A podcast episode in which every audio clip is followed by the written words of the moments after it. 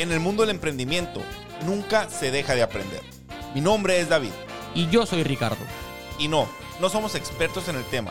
Simplemente somos dos jóvenes empresarios con un chingo de dudas, pero que estamos seguros que con la mentoría de grandes autores podemos llegar mucho más lejos.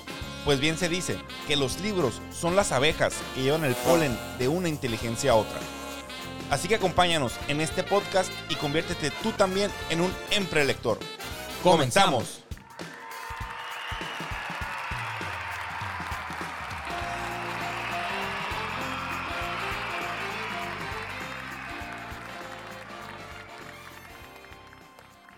¿Qué onda? ¿Cómo están? Muchas gracias por estar aquí con nosotros, o bueno, conmigo, en este episodio, porque hoy me tocó grabar solo.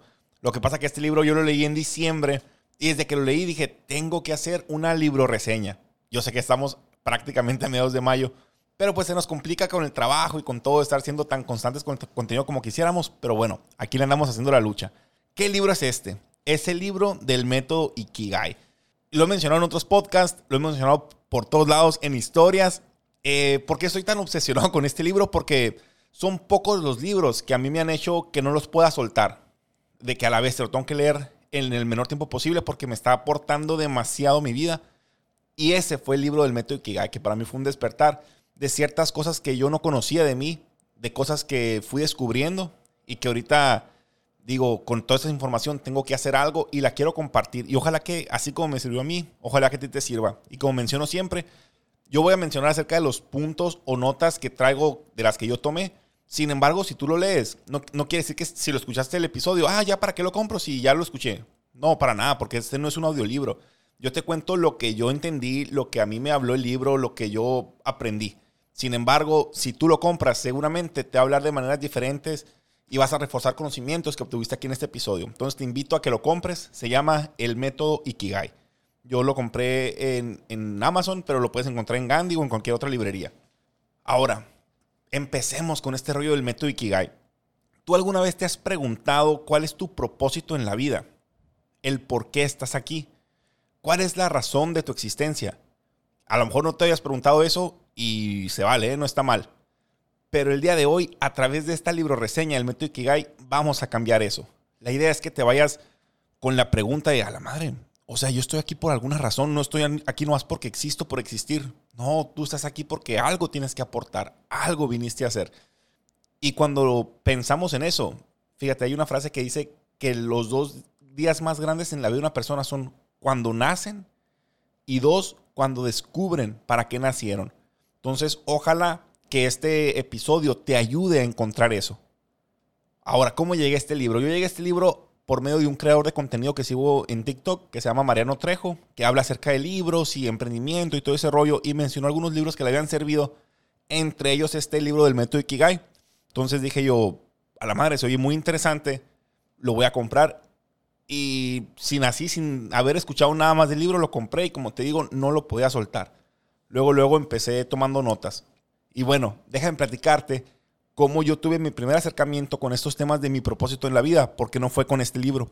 Yo en el 2013, yo soy ingeniero civil, me dedico a la construcción y yo terminé mi carrera en, a mediados del 2012. Pero desde finales del 2011 ya estaba haciendo mis prácticas profesionales en una constructora muy grande aquí en Hermosillo, en una obra muy grande. Y bueno, estuve como 3, 4 meses haciendo las prácticas, me contrataron como durante un año más y a principios de, del 2013, en enero del 2013, para ser exactos, a finales, nos recortaron a los ingenieros que no éramos de, de planta de la empresa, ¿no? Porque pues el proyecto ya se había terminado. Entonces uno como prácticamente recién egresado, sin trabajo, me tardé tres meses en encontrar trabajo. Entonces durante esos tres meses yo decía, ¿qué hago? Me cansé de entregar currículums, de ir a entrevistas. Y total, que se me acerca un primo y me dice, oye David, ¿has escuchado de Organogold? No sé si tú sepas qué es Organogold. Es ese esquema piramidal del café con ganoderma, ¿no? Que, y luego que tú entras y tienes un autoconsumo mensual de tanto eh, cantidad de, contenido del café y luego metes a gente y metes uno en tu lado izquierdo, en tu lado derecho y él mete otros dos y, y total que así, ¿no? Que es, para ser sincero, yo sí conocí gente que sí estaba generando dinero con ese esquema, ¿no? No fue mi caso. Y entonces en, ese, en mi desesperación, que a mí siempre me han gustado las ventas, dije, ah, pues vamos a intentarlo, ¿no? Pues quien quita y sea por ahí. Entonces entré a, este rollo de, del café con ganoderma Y en, en, en, el, el, en la rama en la que yo estaba, había un líder, Mendelssohn, que le tengo bastante aprecio, que hace muchísimo que no hablo con él, porque fue mi tutor, ¿no? Y total que le dije, ¿sabes qué? Eh, para empezar, nomás conseguí meter a, dos, a meter a dos personas, ¿no? O sea, qué, qué pena. Paola, una disculpa por el dinero que perdiste por haber entrado al Gano Gold. y total, ¿sabes qué? Le dije, ya conseguí a dos personas que entren conmigo, eh, pero son de Nogales. No no hay problema, me dice, vamos a Nogales a verlas para capacitarlas. Total que nos lanzamos un día y ya estuvimos allá, las capacitamos y cuando venimos de regreso, eran como las 9, 10 de la noche en carretera. Nogales está a dos horas y media, tres de aquí de Hermosillo. Me pregunta Mendelssohn, oye David, que él es más grande que yo, no va a ser unos 10 años mayor que yo. Me dice, ¿tú sabes cuál es tu propósito en la vida? Y yo, sí, le ser ingeniero civil. No, no te estoy preguntando qué estudiaste ni a qué te vas a dedicar. Te estoy preguntando que si sabes cuál es tu propósito en la vida, el por qué estás aquí. Y yo me quedé a la madre. Esa fue un baldazo de agua fría para mí. Yo no tenía idea del propósito. Yo a la madre, o sea, yo existo aquí para algo en particular, no estoy aquí nomás para sobrevivir. Y fue el primer acercamiento que tuve estas preguntas.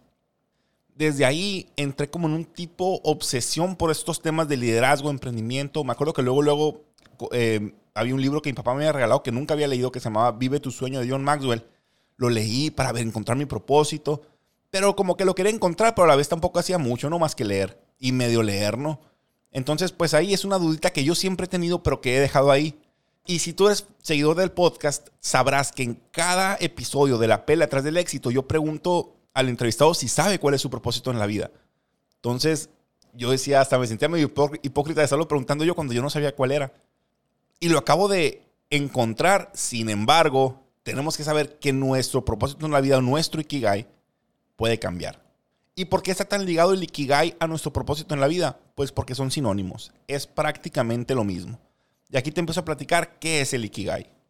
Decían los japoneses que una de las claves de la eterna juventud era el tener una razón de ser. Si tú sabes para qué estás aquí y por qué estás aquí, pues allá hay un área de oportunidad para que vivas un poquito más, para que seas un poquito más longevo, porque debemos saber para qué estamos aquí, para vivir un poquito más.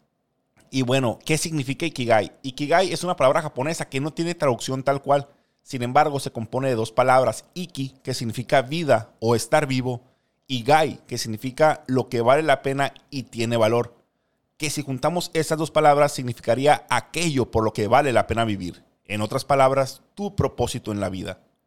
Y como comenté ahorita, nuestro Ikigai es cambiante, porque lo único que no cambia es el cambio. Entonces, nosotros conforme vamos creciendo y conforme vamos avanzando en la vida, vamos a ir llegando a nuevos lugares y reajustando y redireccionando nuestro propósito en la vida. Y así debe de ser, porque pues, como dice el dicho, no somos árboles, nos podemos mover, ya que el Ikigai nos acompaña y va mutando según la fase de la vida en la que nos encontremos. Hay una frase que me gusta mucho que dice, What got you here won't get you there lo que te trajo hasta aquí no te va a llevar hasta allá. Entonces hay ocasiones que hay procesos en nuestra vida o situaciones en nuestra vida que son el, viaje más no el destino. Por ejemplo, supongamos mi caso.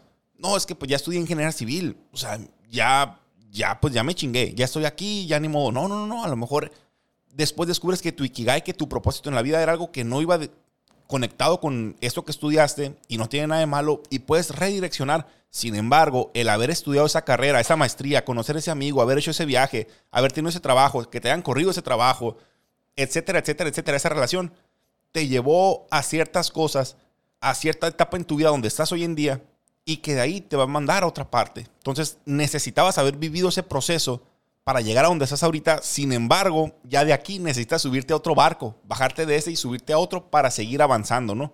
Más adelante comentaremos una frase de Steve Jobs que te la voy a decir aquí una vez porque aplica con lo que estamos diciendo. Pero acuérdate que los puntos de nuestra vida se unen mirando hacia atrás. Tú a lo mejor ahorita podrás estar tenso por algo que te está pasando y decir, oye, es que no sé por qué me corrieron, si yo necesitaba el trabajo, necesitaba esto, necesitaba lo otro, por qué pasó esto, no entiendo por qué, guau, guau. Bueno, y de repente pasan años y dices, a la madre, qué bueno que pasó eso, porque pasó eso y gracias a que pasó eso, Llegué aquí, llegué allá, conocí a esta persona, logré hacer esto, logré hacer esto y resultó para bien.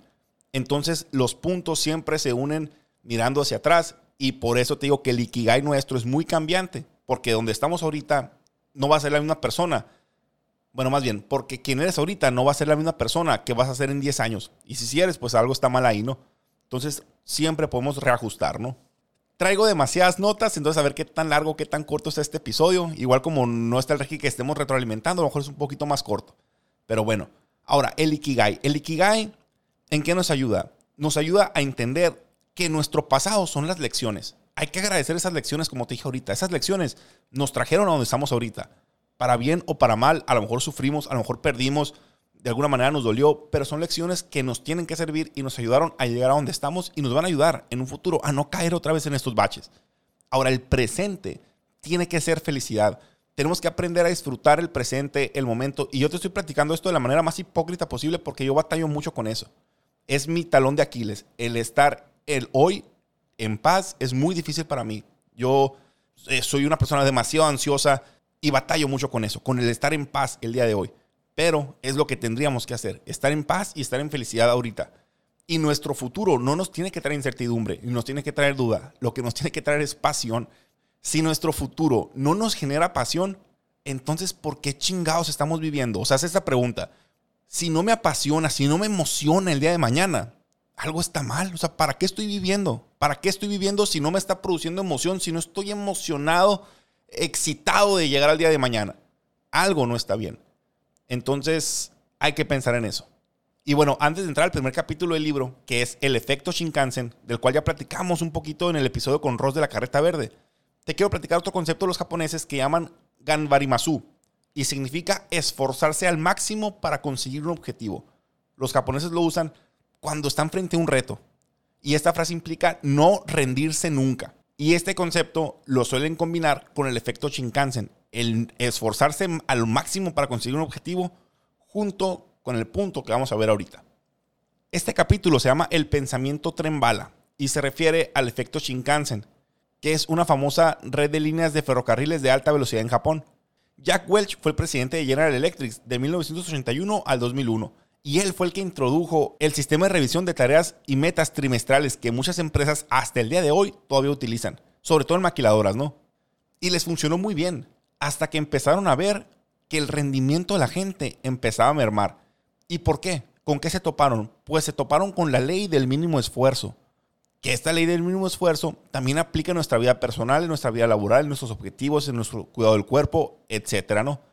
Pero esto quiere decir que sus supervisores comenzaron a ponerse metas trimestrales sumamente sencillas y que eran muy fáciles de alcanzar, afectando así el rendimiento anual de la empresa. Y ahora decía él, ¿cómo puedo yo volver a motivar a los empleados que algunas veces fueron la punta de lanza, los que estaban poniendo las metas más estrictas, más altas, y ahorita ellos mismos están coyoteando, pues? Y entonces en 1993 hizo un viaje a General Electric, pero de Tokio, quienes eran por mucho tiempo y por mucho superiores a todas las otras plantas y Welch le preguntó al encargado de aquella planta y él le contestó, y cito, si quieres que un tren vaya 10 kilómetros por hora más rápido, simplemente añade más caballos de fuerza al motor.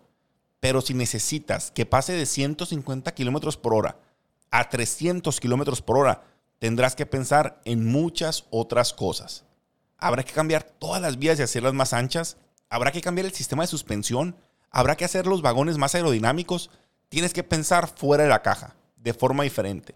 No lograrás un tren nuevo con unas cuantas modificaciones. Necesitas partir de una forma de pensar totalmente nueva. ¿Y de dónde venía la filosofía de vida o de trabajo de esta persona de Tokio? Pues venía de, de otros japoneses porque en 1958 el gobierno le ordenó a una compañía ferrocarrilera que conectara Tokio con Osaka de una forma mucho más rápida.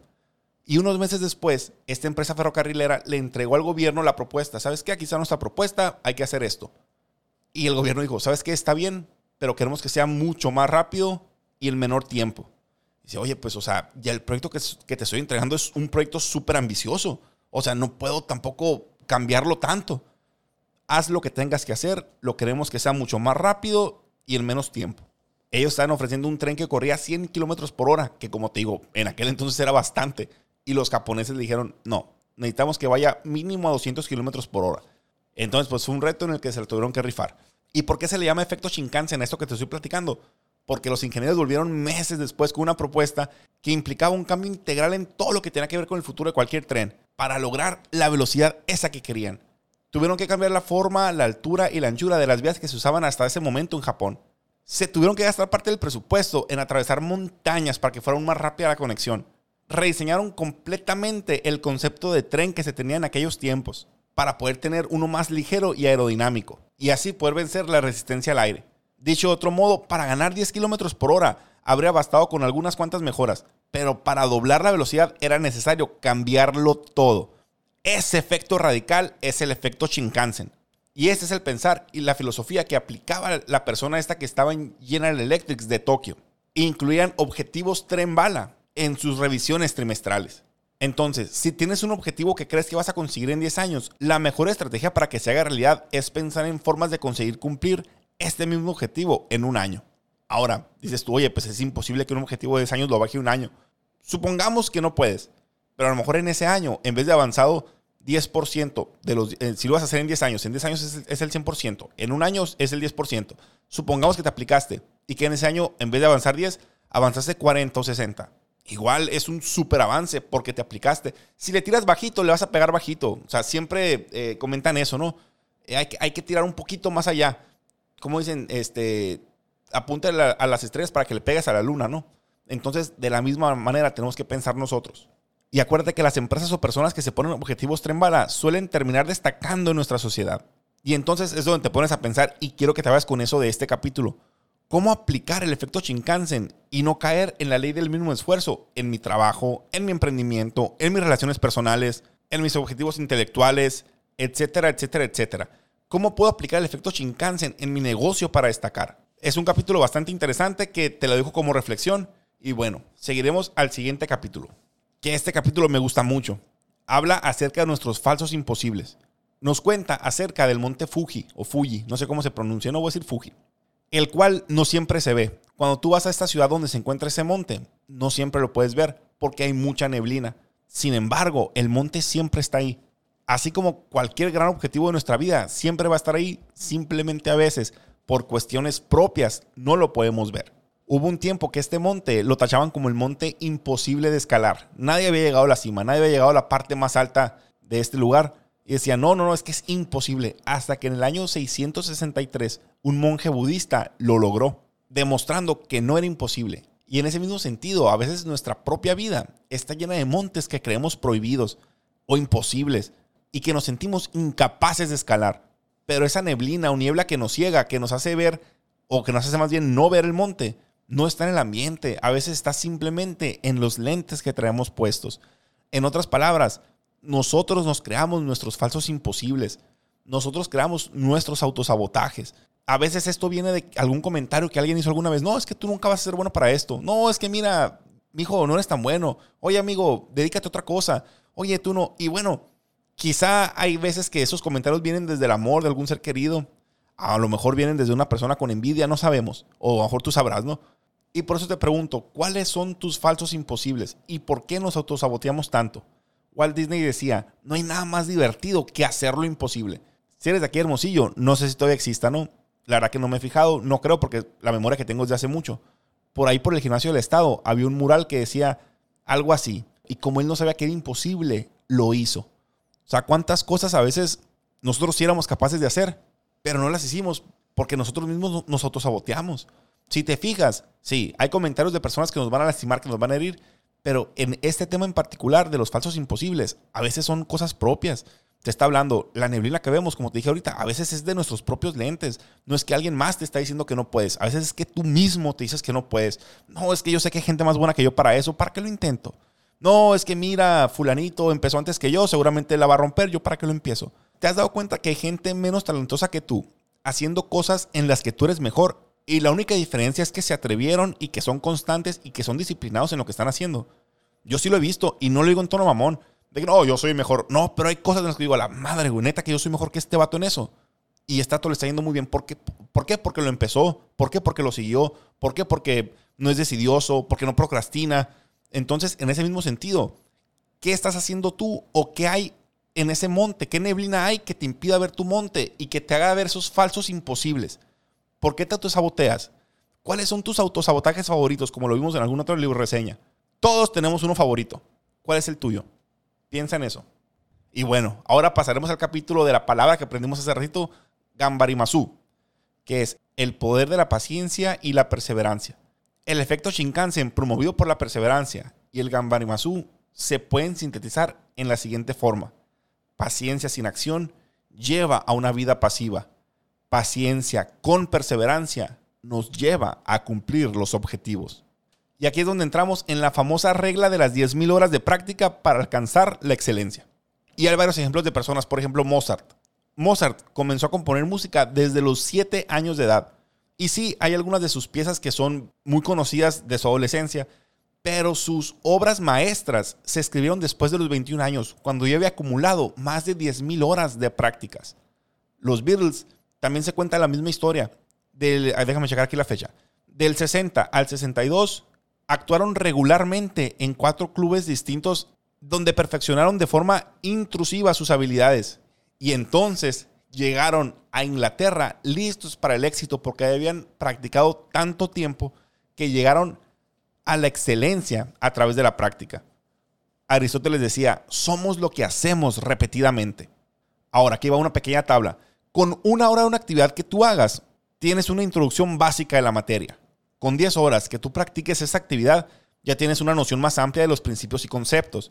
Con 100 horas adquieres un nivel medio de expertise. Con 1000 horas consigues ser un especialista. Pero con 10.000 horas eres un maestro en la materia.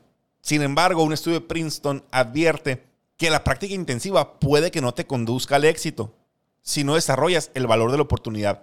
Por ejemplo, sin importar que los Beatles hubieran practicado 10 mil, 20 mil, 30 mil horas, si a final de cuentas cuando volvieron a Inglaterra se hubieran metido a seguir tocando, pero en un sótano. De nada hubiera servido todo lo que habían estudiado y practicado. ¿Por qué? Porque tienes que mostrarte, tienes que enseñarte, tienes que levantar la mano y decir, hey, aquí estoy, véanme. Hay un libro que se llama Aprende a promocionar tu trabajo que dice que tienes que ser encontrable para que alguien pueda encontrar tu talento y que te pueda reclutar o que te pueda contratar o que te pueda pedir algo hablando laboralmente, tienes que ser encontrable. Entonces, sí, enfócate, practica un chingo, conviértete en el mejor, sé un experto en la materia, pero sé encontrable, que la gente te pueda encontrar, que la gente te pueda ubicar y cuando digan, oye, a ver, ¿quién se dedica a esto? Ah, mira, fulanito. Fíjate, cuando entrevistamos al Tato NK, nos comentaba, Tato Valderrama, nos comentaba que la persona que lo mentorió le dijo, necesitamos que te vuelvas, o sea, él estaba obviamente ya metido en el rollo de, de, las, de la prevención de adicciones y todo que cuando la gente piense, ¿quién puede hablar acerca de la prevención de adicciones en Sonora? En Hermosillo, Tato. En Sonora, Tato. Que dedícate a leer nomás durante estos años solamente libros de prevención de adicciones. No leas nada más, le dijeron. Y se volvió un experto en la materia. Entonces, así nosotros también. Tienes que encontrar en qué te vas a volver un experto y empezar a estudiar. Y por lo mismo de que le tienes que invertir tiempo, pregúntate, ¿esta pasión o Ikigai me motiva tanto como para dedicarle mi vida. Porque si no, qué chinga, no es por ahí. Búscale en algo que realmente te guste, que realmente te apasione. Porque si no, va a ser una carga, no va a ser otra cosa. Hay una frase que dice, y si no sabes cuál es tu misión de vida, ya tienes una, encontrarla. Y bueno, pasaremos otro capítulo hablando acerca de los nuevos hábitos. ¿Te has preguntado cuáles hábitos que practicas son los que gobiernan tu vida? Cuáles te acercan más a tus objetivos, cuáles te hacen sentir bien, cuáles te perjudican, cuáles te quitan energía. Los hábitos son las opciones inconscientes y las decisiones invisibles que nos rodean a diario. Esta definición me encantó, te la voy a repetir. Los hábitos son las opciones inconscientes y las decisiones invisibles que nos rodean a diario. Se me hizo muy curioso que, según el libro, el 40% de las acciones que hacemos durante el día, de las decisiones que tomamos, perdón, a lo largo del día. Son rutinas. Son rutinas que el cerebro reproduce repetidamente. No son actos meditados. Y así que si identificas cuáles son esos hábitos que haces en modo automático, que te perjudican y logras cambiarlo por otro que te sume, tienes la clave del éxito asegurada. Y es muy fácil. Por ejemplo, hay gente que, por ejemplo, ah, es que yo siempre que llego del trabajo, en automático me tomo una cerveza. Y, y si le preguntas, ni siquiera lo piensa ah, no, es que yo todos los días me levanto y no voy a, no, no voy a hacer ejercicio. ¿Por qué? Porque nunca he hecho en automático, no hago ejercicio. Y ah, yo todos los, o sea, y si te pones a pensar, ¿qué cosas hago yo? A la madre, ¿qué hago en piloto automático que me están afectando? Todos tenemos alguna, métete un poquito en ese tema porque yo sí encontré dos, tres ahí en mi vida personal que tengo que atacar, ¿no? Y seguimos con el siguiente capítulo que habla acerca del feedback o la retroalimentación, que es el espejo de la mirada ajena. Fíjate que a Elon Musk, cuando le preguntaron que si cuál era el secreto de su éxito, él dijo, presta atención a las opiniones de los demás, especialmente el feedback negativo de tu familia y amigos. Y si tú eres una persona a la que le piden consejo, tú sabes que el recibir feedback negativo, pues ni pedo no te aguantas, te molesta. Pero el dar feedback negativo a una persona a la que le tienes aprecio, a veces es difícil, ¿no? Oye, ¿qué te pareció esta obra en la que participé? A la madre, ¿cómo le digo que estuvo bien zarra? Bueno, pues fíjate que estuvo muy curiosita. ¿Cómo, está mi bebé? ¿Está bonito? Sí, está bien curiosito. no, es cierto. Pero sí, o sea, eh, es difícil, pero es necesario, porque si quieres que esa persona crezca, tienes que darle el feedback negativo como es. Obviamente desde el amor, ¿no? Igual hacia ti. No nos podemos ofender si alguien que nos aprecia y que valoramos su opinión te da un feedback negativo. Es de lo mejor que te puede pasar, porque si no, no podemos mejorar.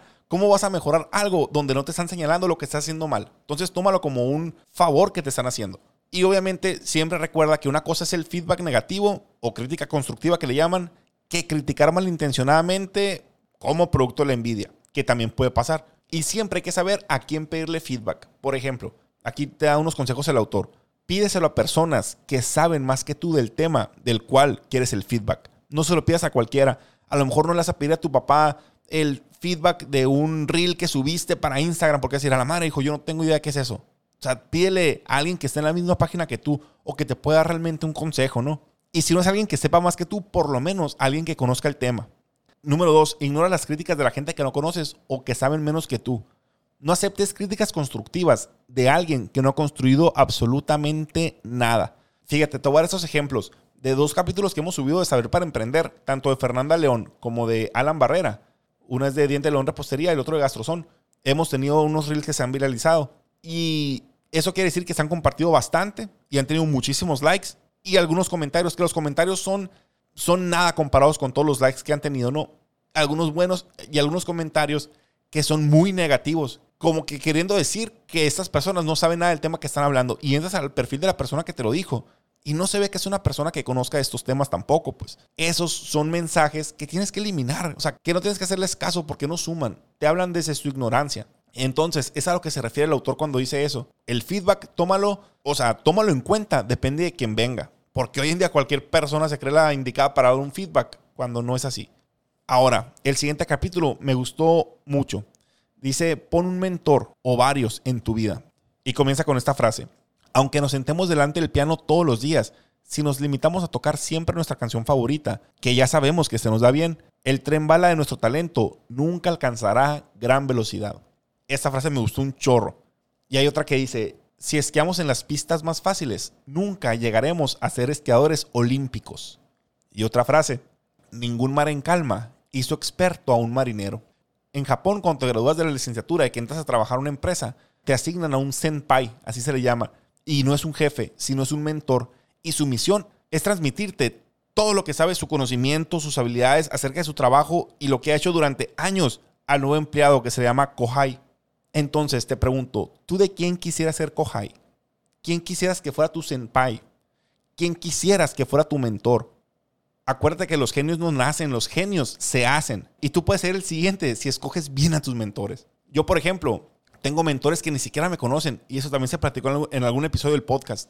Cuando yo recién empecé en este rollo del emprendimiento y del liderazgo, mi mentor fue John Maxwell durante años. Me chuté un chingo de libros de John Maxwell y todavía lo sigo bastante, me gusta mucho. Sin embargo, últimamente lo he leído poco. Bueno, estoy leyendo uno de él que se llama El lado positivo del fracaso.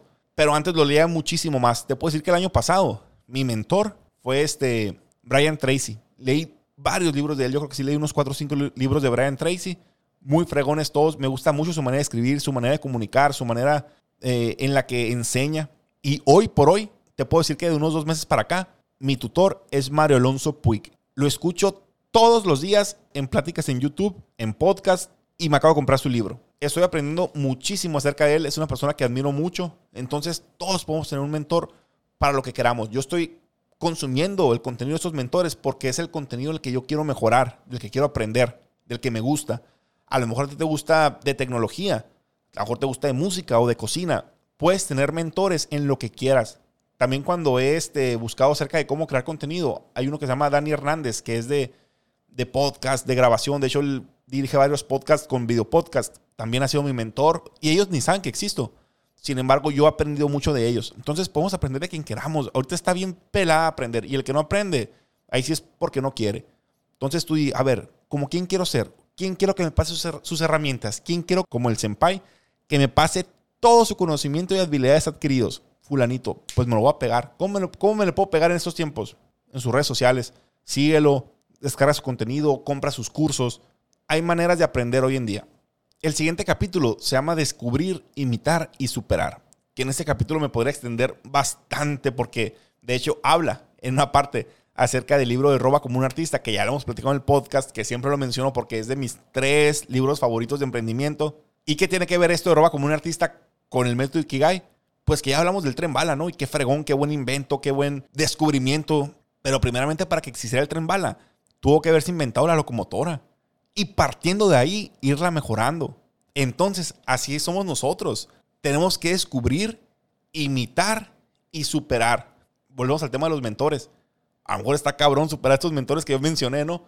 Pero es la idea. La idea es superarlos, pues, y que el alumno, como dicen, supere al maestro.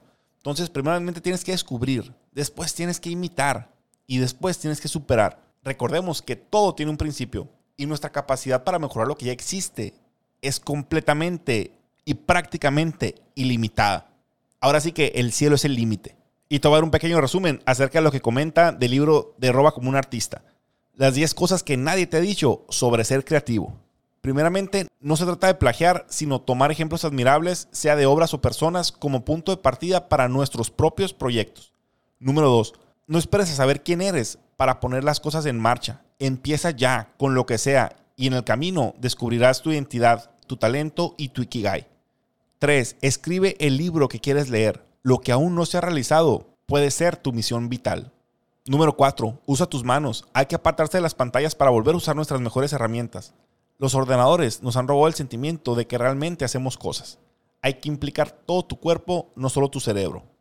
Número 5. Los proyectos extras y los hobbies son importantes. Las aficiones nos hacen felices y además pueden convertirse en proyectos que transformen nuestra vida y la de los demás.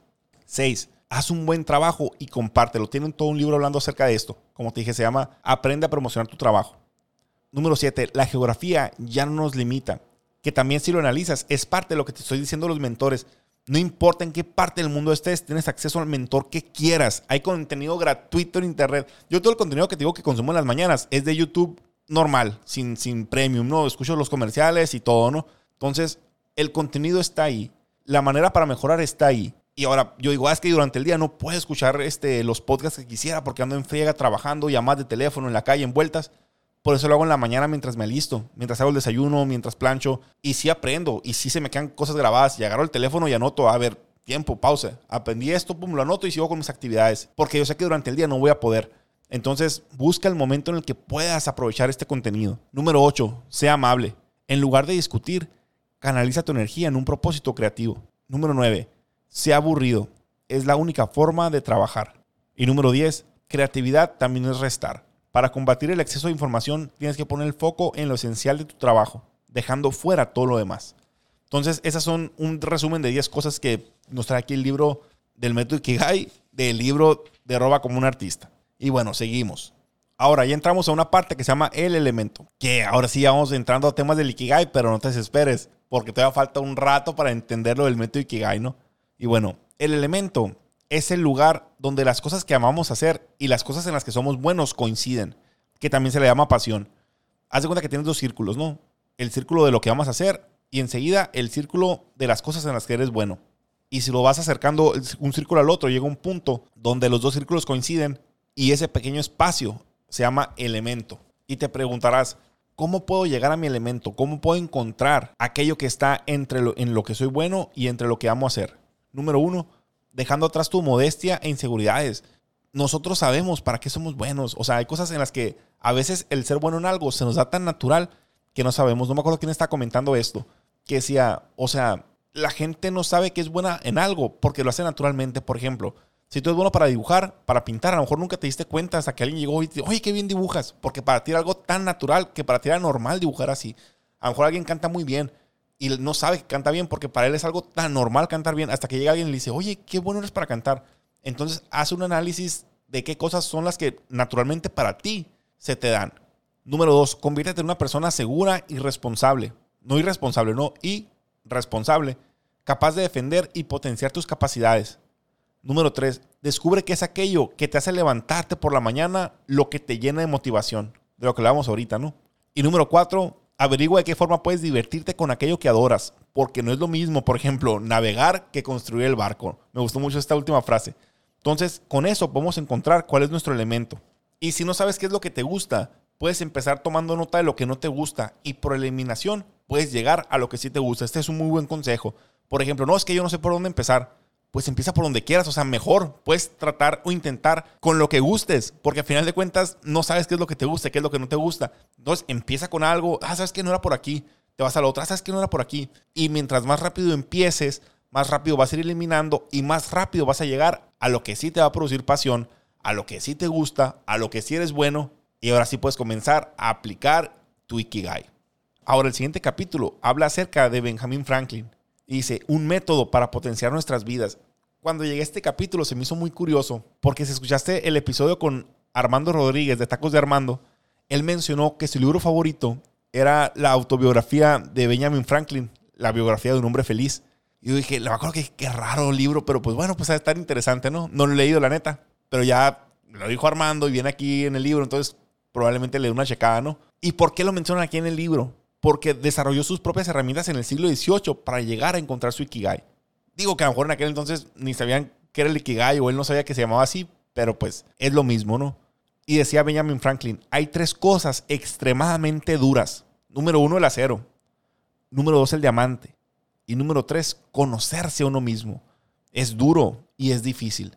Y también decía, la felicidad humana generalmente no se logra con grandes golpes de suerte que pueden ocurrir pocas veces sino con pequeñas cosas que ocurren todos los días. Este tema de la felicidad humana se me hizo muy interesante porque una vez estaba viendo un video, un podcast, no me acuerdo, un TikTok motivacional, que decía de cómo a veces creemos que la gente es feliz porque vemos que se fue de viaje, porque vemos que subió una foto comiendo en el restaurante con su esposa, porque vemos que esto, que porque vemos lo otro.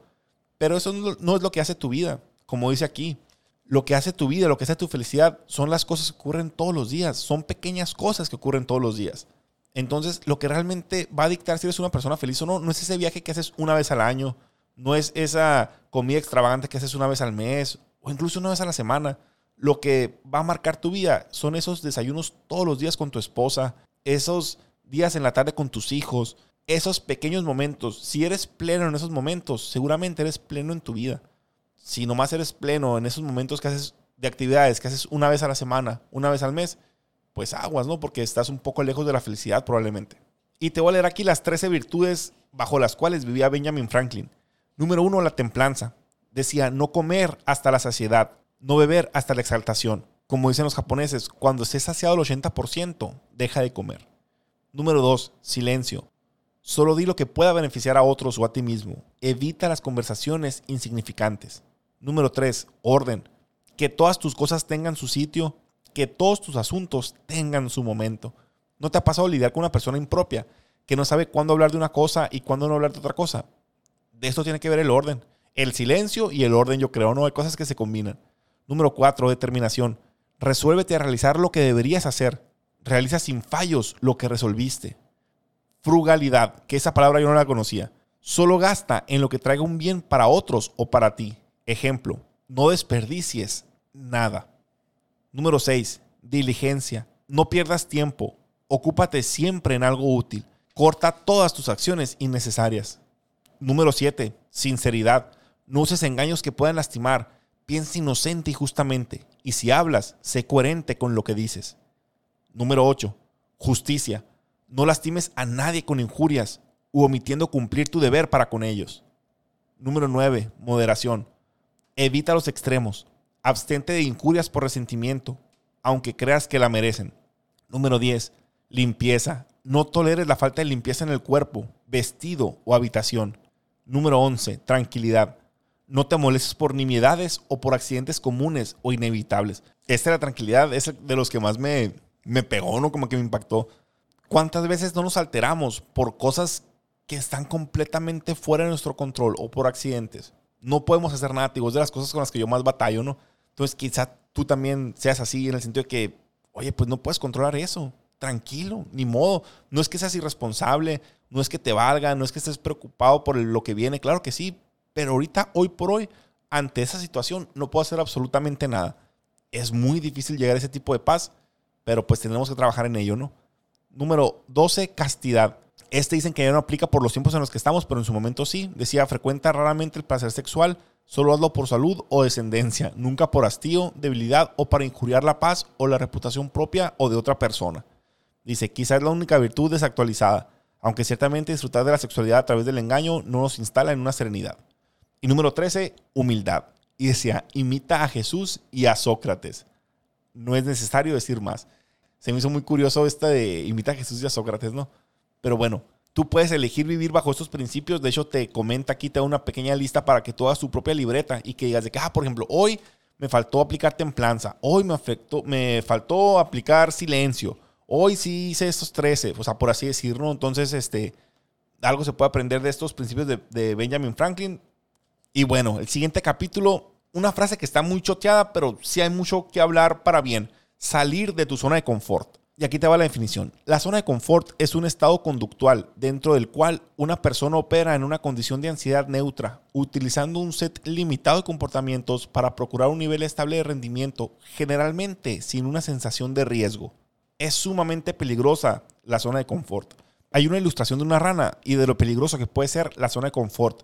Se dice que si metes una rana en una olla hirviendo, por sus capacidades que tienen las ranas, se va a ir adaptando internamente su temperatura con el agua hirviendo. Y se va aumentando, se, va a ir aclimatando, aclimatando, aclimatando. Y tú le vas subiendo la llama. Y se va aclimatando, se va aclimatando. Pero va a llegar el momento donde, ¡pum!, va a explotarnos, o sea, se va a morir, pues.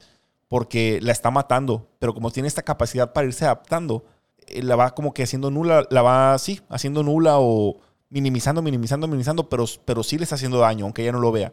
Entonces, así de peligrosa es la zona de confort para nosotros. A veces caemos en este trabajo, esta actividad, incluso en tu emprendimiento, que estés estancado, que estés en una zona que no, pues aquí estoy bien, ya con esto vendo lo suficiente, pero analiza, a ver, estoy en una zona de confort en mi emprendimiento, en mi trabajo, en mi vida personal, en mi, en mi vida física, en mi vida espiritual, en mi vida, en lo que quieras, en todas las áreas de nuestra vida, podemos caer en la zona de confort.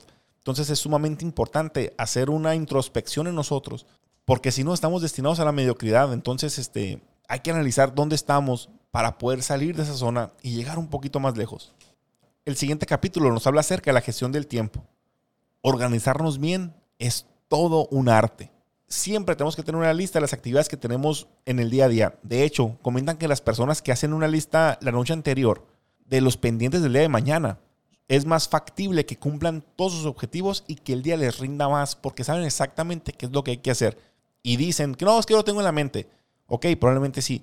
Pero dicen que si escribes, tienes el 70% de probabilidades de que lo cumplas. Entonces, hay que prestarle atención a eso, ¿no? Y siempre en nuestra lista de actividades hay que tener las tareas urgentes y las tareas importantes y dividirlas de la siguiente manera. La prioridad absoluta son las tareas urgentes e importantes, seguido por las tareas importantes pero no urgentes. En tercero, las tareas urgentes pero no importantes. Y las no urgentes y no importantes, pues táchalas. Ahora las puedes hacer el día siguiente, cuando día una sea urgente o una sea importante. Se oye tan fácil y tan básico, pero a veces nos sentimos tan agobiados con la, ah, es que tengo esta lista de 15 pendientes. Pues sí, pero a ver, si los priorizamos, a lo mejor no, no son los 15 para hoy. A lo mejor dos son para mañana, tres para pasado mañana y cuatro para el día después de mañana. Entonces, ah, pues ¿para qué me, me altero ahorita? En ese sentido, si eres una persona que padezca de trastorno de ansiedad o algo así, o estrés, divide tu tarea. O sea, vive el, hoy por hoy. Hoy tengo esos pendientes, mañana tengo los otros. Y sí, haz tu lista de pendientes la noche anterior y vas a ver que te va a servir. Y por el otro lado, siempre que queremos administrar bien nuestro tiempo, vienen los distractores. ¿Cuáles son algunos de ellos? Las redes sociales. El estar checando minuto a minuto, cada 10 minutos, eh, la notificación, la actualización, las historias, el WhatsApp, el correo.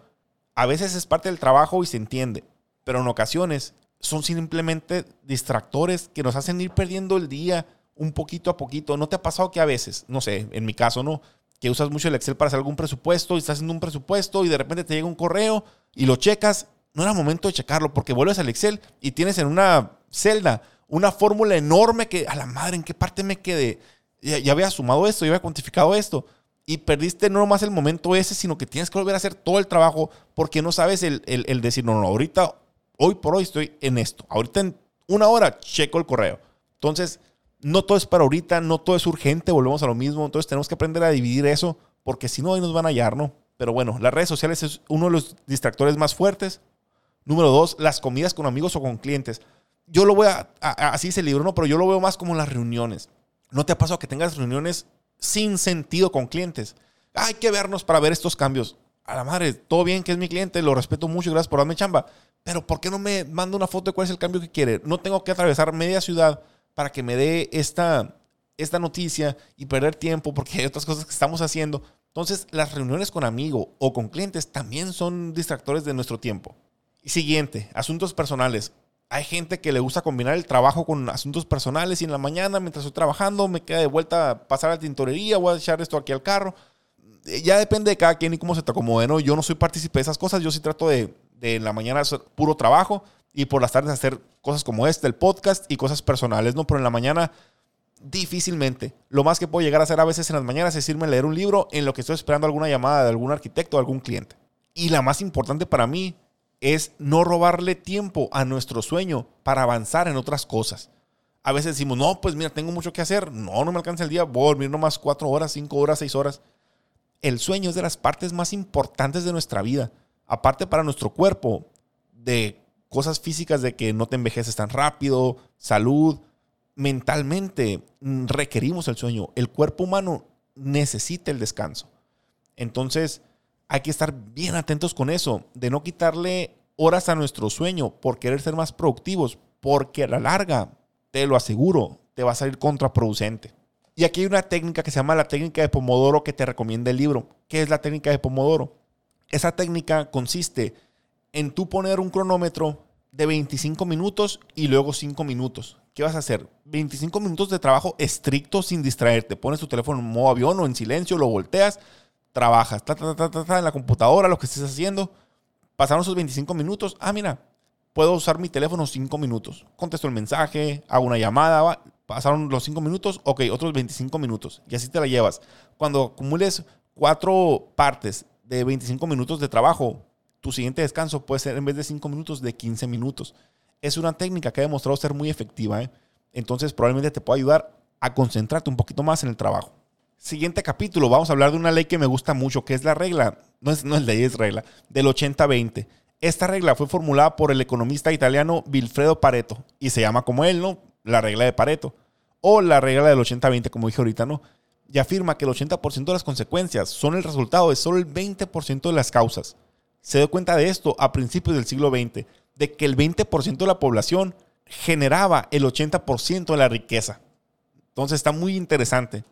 No es una verdad demostrada científicamente, pero resulta una herramienta muy efectiva a la hora de tomar decisiones. ¿eh? Ahora, ejemplos de la ley de Pareto. El 80% del tráfico de tu ciudad, si te fijas, se concentra en el 20% de las calles que existen. El 80% de los clientes que tienes te compran solamente el 20% de tus productos o servicios. El 80% de la música que está en la radio proviene del 20% de las canciones disponibles. En pocas palabras, el 20% de tu esfuerzo genera el 80% de tus resultados. Me estoy acordando ahorita de la historia de Domino's Pizza, que el muchacho, no recuerdo cómo se llamaba, él trabajaba en una pizzería antes de comenzar con sus Domino's Pizza. Y él se daba cuenta y le dijo a sus, a sus jefes, oye, ¿por qué tenemos tantas pizzas? si gran parte de los clientes solamente piden estas dos, tres, cuatro pizzas en vez de las 20 que tenemos? Porque no nomás hacemos de esas, ya las tenemos listas. No, no, no, así nos hacen las pizzas. Ya se fue él y lo hizo por su cuenta, ¿no? Pero en pocas palabras, el 80% de los clientes de Domino's, bueno, de la pizzería donde él trabajaba, el Domino's, Domino's Pizza, compraba solamente el 20% del menú. Entonces, qué curioso y sí aplica, ¿eh? De hecho, en muchos de los casos, depende del trabajo que tengas, ¿no? Pero a veces el 20% de tus clientes te generan el 80% de tus ingresos. Si eres ese tipo de negocios en los que se repiten tus clientes, analízalo. Seguramente va a aplicar. ¿eh? Y otros datos así del 80-20, te pones el 20% de la ropa de tu armario el 80% de las veces. El 20% de los problemas que tenemos sí son importantes. El otro 80% son puras tonterías. Y solamente el 20% de lo que haces te produce diversión y felicidad personal. Entonces, eso es lo que tienes que convertir en tu Ikigai e incluso hacerlo tu profesión. Y pasamos al siguiente capítulo acerca de las amistades. Porque para alcanzar nuestro Ikigai y alcanzar nuestro propósito en la vida, debemos rodearnos de un buen círculo de amigos. Hace unos meses tuve la oportunidad de ir a una plática de Rorro Chávez aquí en Hermosillo y le preguntaron que si cuál era la clave de su éxito.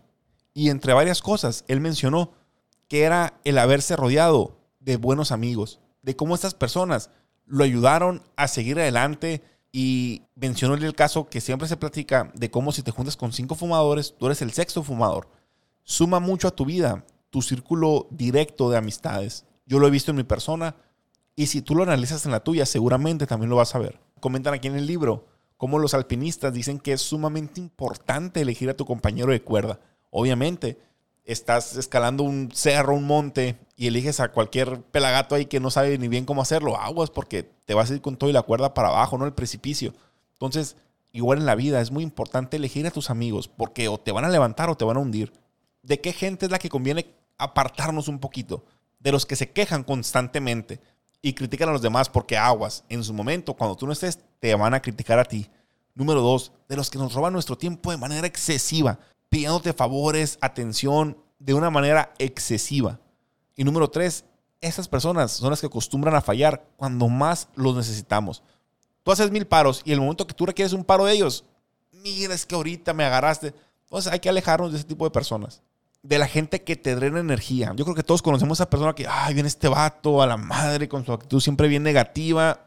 Salgo de estar con él y me siento cansado, me siento agobiado, me drenó mi energía si existe ese tipo de gente, hay que alejarnos de ellos o simplemente poner una barrera porque no te suman absolutamente nada. Y hay un ejercicio muy interesante que te dice que si puntúas el nivel de energía de tus amigos del 1 al 10, por ejemplo, tienes 5 amigos. 1 es cero energía buena, 10 es energía muy buena, ¿no? O sea, el 1 es negativo, energía muy negativa. Y a cada persona dices, ah, pues este, Menganito es un 8 de energía, Fulanito es un 9, este otro es un 8. Oh, este siempre anda bien agüitado, ese es un 2. No, hombre, ese es un 3. Supongamos, ¿no? Y esas lo sumas y lo divides entre el número de amigos que son 5.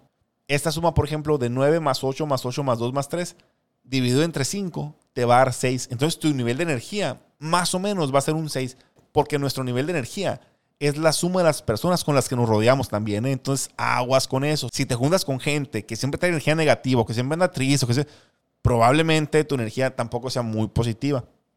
Y bueno, vamos a hablar de un tema que ya hablamos ahorita, retrospectiva. Conecta los puntos. ¿Te ha pasado a veces que vives cosas y que a los años entiendes e incluso agradeces el por qué te pasó? Por ejemplo, perdiste un trabajo, perdiste una amistad, te fue mal en una decisión, pero pasaste un proceso que hoy por hoy, si no hubiera sido por ese proceso, ¿dónde estarías? Te sirvió. Eso es porque los puntos se unen viendo hacia atrás, como dijimos ahorita, ¿no? Y sin importar lo que nos esté pasando, tenemos que confiar en que lo que nos está pasando el día de hoy nos va a ayudar en un futuro.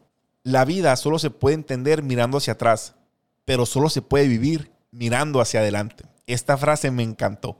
Hay que vivir de esta manera.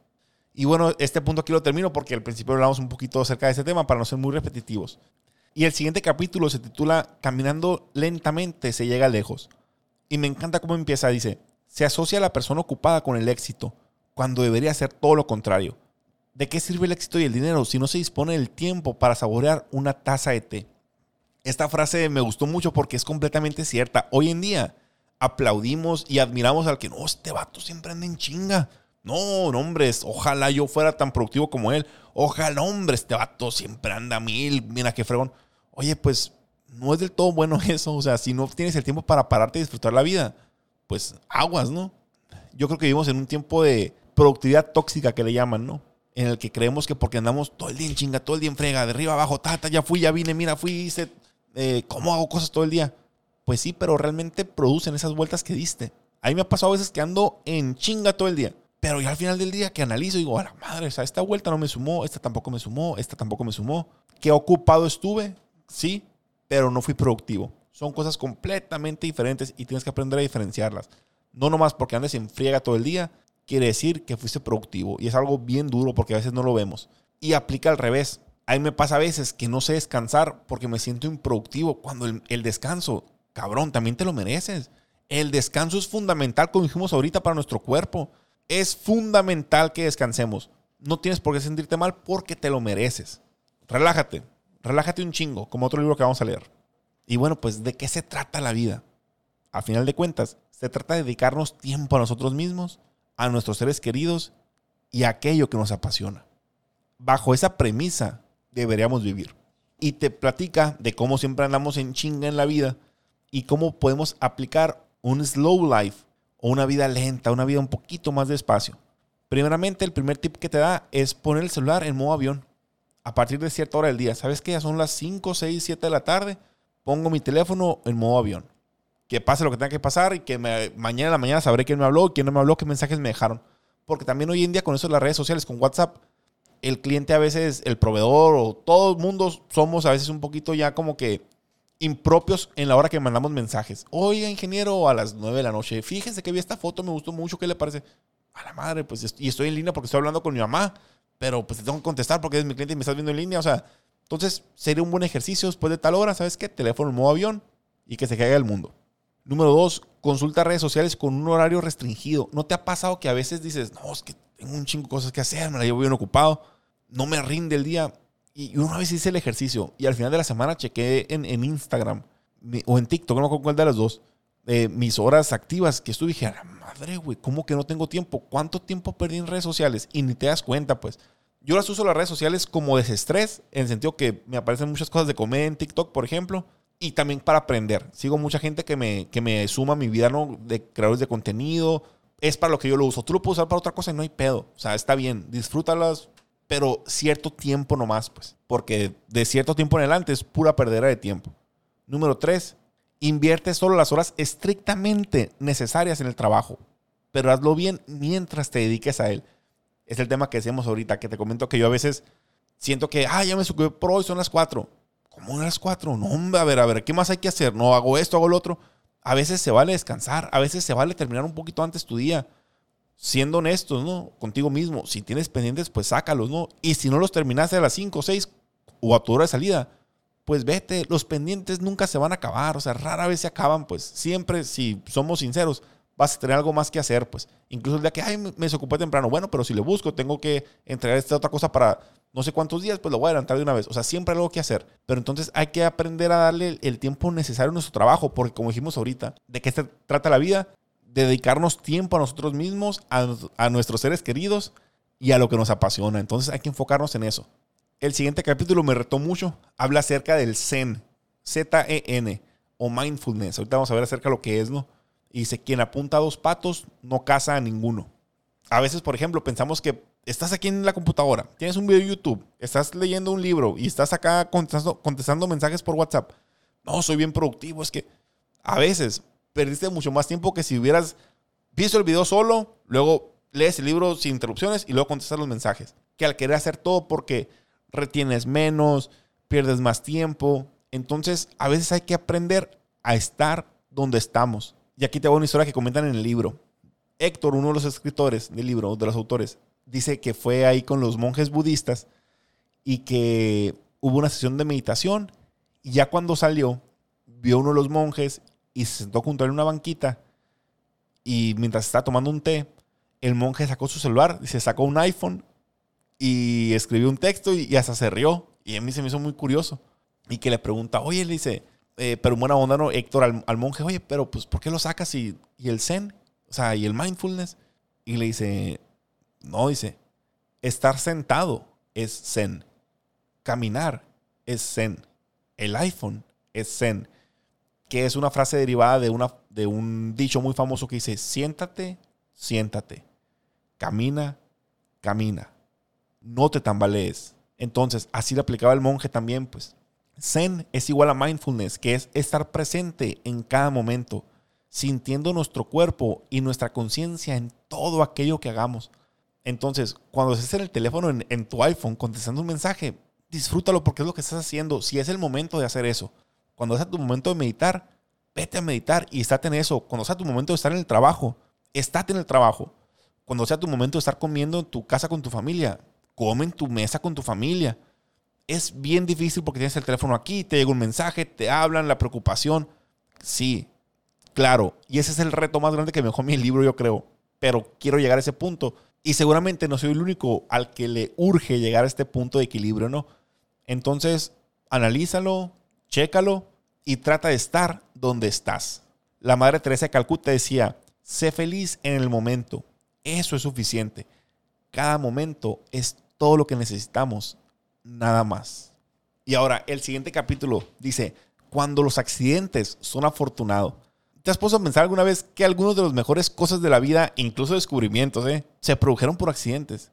A eso se le llama serendipia y hablaremos de esto. Y hay un dicho que dice, busca algo, encuentra otra cosa y date cuenta de que lo que has encontrado te conviene más que lo que estabas buscando. Seguramente te ha pasado.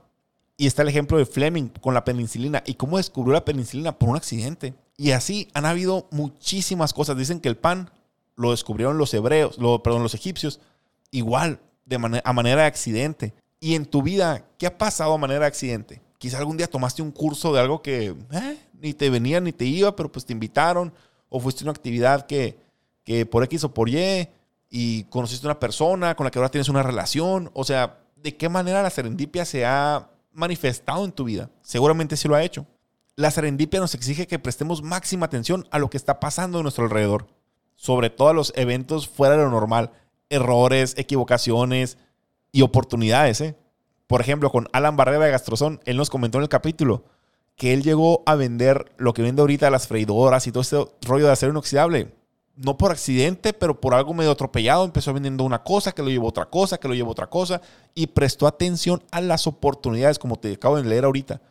Oye, a ver, a ver, estoy vendiendo esto, pero si vendo esto que ya me compraron una vez, genero más dinero, entonces, ¿qué pasaría si me dedico nomás a este tour? Entonces, hay que estar atentos, porque a veces lo que buscamos no es realmente lo que nos conviene. Y llegamos a lo que nos conviene por error y por accidente. Entonces hay que estar bien truchas con este tema. Y bueno, tres caminos para la serendipia, para encontrarlo, para llegar a ella, ¿no? Número uno, lanza señales al mundo. Anúnciate que existes. Aquí estoy, grítales, no, aquí estoy, aquí estoy, que la gente te vea, que la gente te ubique. Número dos, sea aleatorio en tu vida. Y número tres, muévete por el mundo. Y bueno, hablando de lanzar señales al mundo, te dice, publica en redes sociales. Menos del 1% de los usuarios de las redes crea contenido en Internet.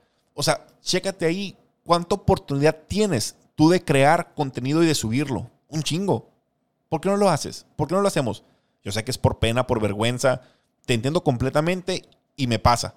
Pero si no lo hacemos nosotros, alguien más lo va a hacer. Y volvemos a lo mismo. Va a llegar alguien menos talentoso que tú, pero más disciplinado. Y va a valer madre. Número dos, escríbele a algún escritor, director, creador de contenido para decirle que te gusta su contenido, que te gustó su libro, que te gustó su película. ¿Y qué pasa? Ah, a lo mejor no lo lee. Ah, bueno, pero tú se lo hiciste saber. Y si lo lee y te contesta, pues qué fregón, ¿no? Entonces se trata de buscar cosas que realmente, regularmente, perdón, no harías, que te pueden llevar a una situación que se puede generar una oportunidad.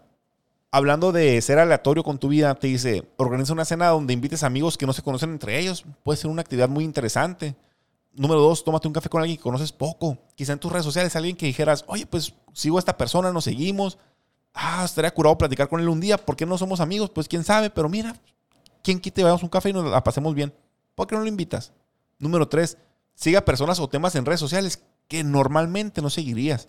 Ah, pues es que a mí no me importa nada la tecnología, pero bueno, voy a seguir estos dos de tecnología, pues para aprender, quién quite y algo se me pegue, quién quite y ubique una oportunidad por ahí que yo no tenía presente y que me abre una puerta que me va a llevar a otro nivel, no sabes. Y por último, estudia una nueva disciplina. Oye, pues ya tengo tantos años, pues sí, pero mira, si entras a clases de francés, a lo mejor conoces a alguien que te va a llevar a otro lugar y una amistad o una relación, o te va a presentar a alguien que te va a dar un trabajo, no sabes. Entonces, eso a mí se me hace muy interesante, el conocer gente. A mí siempre me ha gustado mucho y yo creo que hay mucha área de oportunidad en este rollo de, de la serendipia, de salir de tu zona de confort y ser muy aleatorio, ¿no? Y el último tema para hacer, para encontrar la serendipia, moverse por el mundo. Te dice, viaja más a menudo, pues sí, pues no es tan fácil, ¿no? Número dos, toma rutas diferentes en tu ciudad. Ah, pues siempre me voy por aquí por la Colosio. Oye, pues ahora me voy por Navarrete. Ah, pues ahora me voy por, acá por el Bajo del Río. Intenta, aunque aquí todas las calles las reparan al mismo tiempo, entonces pues lo, hacemos aunque no lo queramos hacer, ¿no? Nos obliga el gobierno a, hacer eso, ¿no? Y número tres, ve a un restaurante que nunca haya sido. Ah, ¿sabes qué? Pues yo soy mucho de comer mariscos, pero a ver, voy a un restaurante de carnes que está en la otra punta de la ciudad pues para ver el ambiente allá, conocer a los meseros, el platillo, el... A final de cuentas, como te dije ahorita, pues entras en una situación donde algo te va a sumar y te puede llevar algo que no esperabas y que te puede producir un bien. Y bueno, ya hemos hablado de muchos temas, pero ¿qué onda con el método Ikigai? Pues, ¿cómo voy a encontrar mi pasión en la vida? Me dijiste mil temas, me quitaste ya una hora de mi tiempo, no sé cuánto llevamos aquí. Y no he aprendido nada de cómo encontrar mi propósito en la vida. Bueno, pues para allá vamos, mijo, ya llegamos, ya llegamos, mira. Ahí te va. Ahora sí, el capítulo bueno. El método Ikigai. ¿Cómo encontrar mi Ikigai y qué es esa madre? Ahí te va. El Ikigai tiene cuatro componentes vamos a verlo como cuatro círculos. Un círculo arriba, un círculo abajo, un círculo a un lado, un círculo al otro. Suponiendo que hacen como una flor o como una cruz, por así decirlo. Que estos cuatro círculos se juntan. Y en el medio juntan, se junta tu Ikigai. Sin embargo, el círculo de arriba se junta con el de un lado, el de un lado se junta con el de abajo, el de abajo se junta con el del, el del otro lado. O sea, entre, entre dos círculos también se juntan. Aparte que se juntan entre todos ellos. No sé si me explico, igual busca una foto, te puede ayudar mucho, ¿no? Porque pues aquí no, no, tengo otra manera de cómo explicarlo. Y bueno, ahora sí, los cuatro componentes del Ikigai. Número uno, lo que amo hacer. Número dos, lo que el mundo necesita. Número tres, aquello por lo que me pueden pagar. Y número cuatro, aquello en lo que soy bueno. Y ahora vamos a ver qué abarca cada uno de estos componentes. Lo que amo. En este, anota todo lo que se te ocurra que te hace sentir bien y te hace sentir feliz. Así de fácil. Número dos, ¿qué es lo que el mundo necesita? Algo que te haga ti sentirte útil, que tú le puedes aportar al mundo. No lo que ocupen tus familiares ni tus amigos cercanos nomás. O sea, sí también, pero no nomás ellos. Sino en general, ¿qué le hace falta al mundo? ¿En qué puedes aportar tú al mundo? Desde tu trinchera, desde tu conocimiento, que pueda servir. Número tres, aquello por lo que te pueden pagar. No tiene por qué darnos vergüenza pedir dinero por algo en lo que somos buenos. Combinar aquello en lo que eres bueno con un beneficio económico te permite llevar una vida sostenible. Y todos queremos llegar a una vida sostenible. No tiene por qué darnos vergüenza. Y número cuatro, aquello en lo que eres bueno. Como seres humanos, en teoría, podemos hacer cualquier cosa que queramos. Sin embargo, hay cosas que sí se nos dan y otras que no se nos dan, como dijimos ahorita. A lo mejor a mí me encanta cantar, no puedo, o sea, no, no, no alcanzo todos los tonos, etcétera, etcétera, etcétera. Entonces, bueno, a lo mejor no va por ahí. Quisiera ser boxeador, tengo problemas con la mandíbula, tengo muchos problemas maxilofaciales. No puedo ser boxeador, me van el primer madrazo, va a valer madre. Pero bueno, pero ¿para qué si soy bueno? Y se me da, ah, pues esto. Entonces hay que ponernos truchas con esto y ser realistas y aprovechar al máximo eso en lo que seamos buenos. Pero la parte más importante, ya que analizamos todo esto, es pasar a la acción.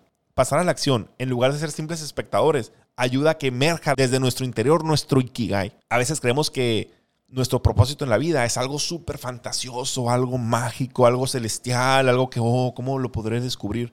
Y no es así. O sea, no es una revelación, pues no necesariamente.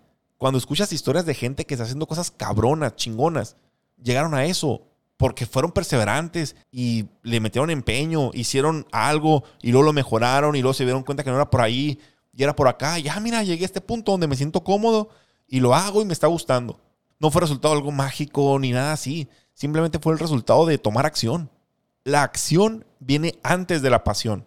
Como te dije ahorita, si tú quieres, ah, es que no sé qué hacer, no encuentro mi pasión, pero no has tomado acción en nada, obviamente no te va a llegar. No vas a saber qué es porque no has hecho nada. Siempre la acción viene antes de la pasión. Métete eso en la cabeza, que sea lo más importante que te lleves hoy. Para encontrar tu Ikigai, tienes que tomar acción y entonces te va a dirigir a tu pasión. Lo fundamental es hacerlo. No necesitas del permiso de nadie porque es tu vida. Claro que le queremos dar gusto a nuestros papás, a nuestra pareja, a, seres queridos. Sin embargo, es nuestra vida y va a llegar un punto donde ellos no van a entender. Y si ese es tu sueño y si esa es tu pasión y ya tomaste acción y ya te diste cuenta que sí es por ahí, como dice el libro de Roba como un artista, no necesitas validar tus sueños ante nadie, solamente ante ti. Y bueno, otro punto importante a tocar es que todos los círculos de, nuestro Ikigai, como te dije, el círculo lo que amamos se junta con el, el círculo que eres bueno, que dijimos que es la pasión también, ¿no? Pero ese círculo de lo que amas se junta con el círculo de lo que el mundo necesita y esa es tu misión en la vida. Y luego el círculo de lo que el mundo necesita se junta con el círculo de lo que la gente te puede pagar, por lo, bueno, por lo que la gente te pagaría y esa es tu vocación. Y en lo que la gente te puede pagar y en lo que eres bueno, esa es tu profesión. Entonces ahí también tú puedes encontrar esas cuatro, pasión, misión, vocación y profesión. Haz este ejercicio, llena el círculo, yo lo llené, aquí lo tengo en mi libreta, lo estoy viendo de hecho. Y así puse, a ver, lo que amo, amo esto, lo que el mundo necesita, el mundo para mí necesita, ah, bueno, pues lo que... Es más, te lo voy a leer, mira. Yo qué amo hacer, compartir, contar historias, animar, motivar, enseñar, ayudar, tomar fotos, hacer podcast, convivir con mi familia y convivir con mis amigos. ¿Qué necesita el mundo que yo pueda aportar, no? Motivadores de calidad, no vende humo, gente honesta. Número tres, aquello por lo que me pueden pagar. Pues me podrían pagar por dar cursos, por dar talleres, por escribir un libro, por crear contenido. Número cuatro, aquello en lo que soy bueno. Pues modestia aparte, pero yo sé que me trabo mucho y hablo muy eh, rápido y todo, pero si practico, puedo ser bueno hablando en público porque me gusta mucho. Soy bueno vendiendo en el futuro, digo, si me aplico, puedo ser bueno dando conferencias, talleres, eh, pues siguiendo con el podcast.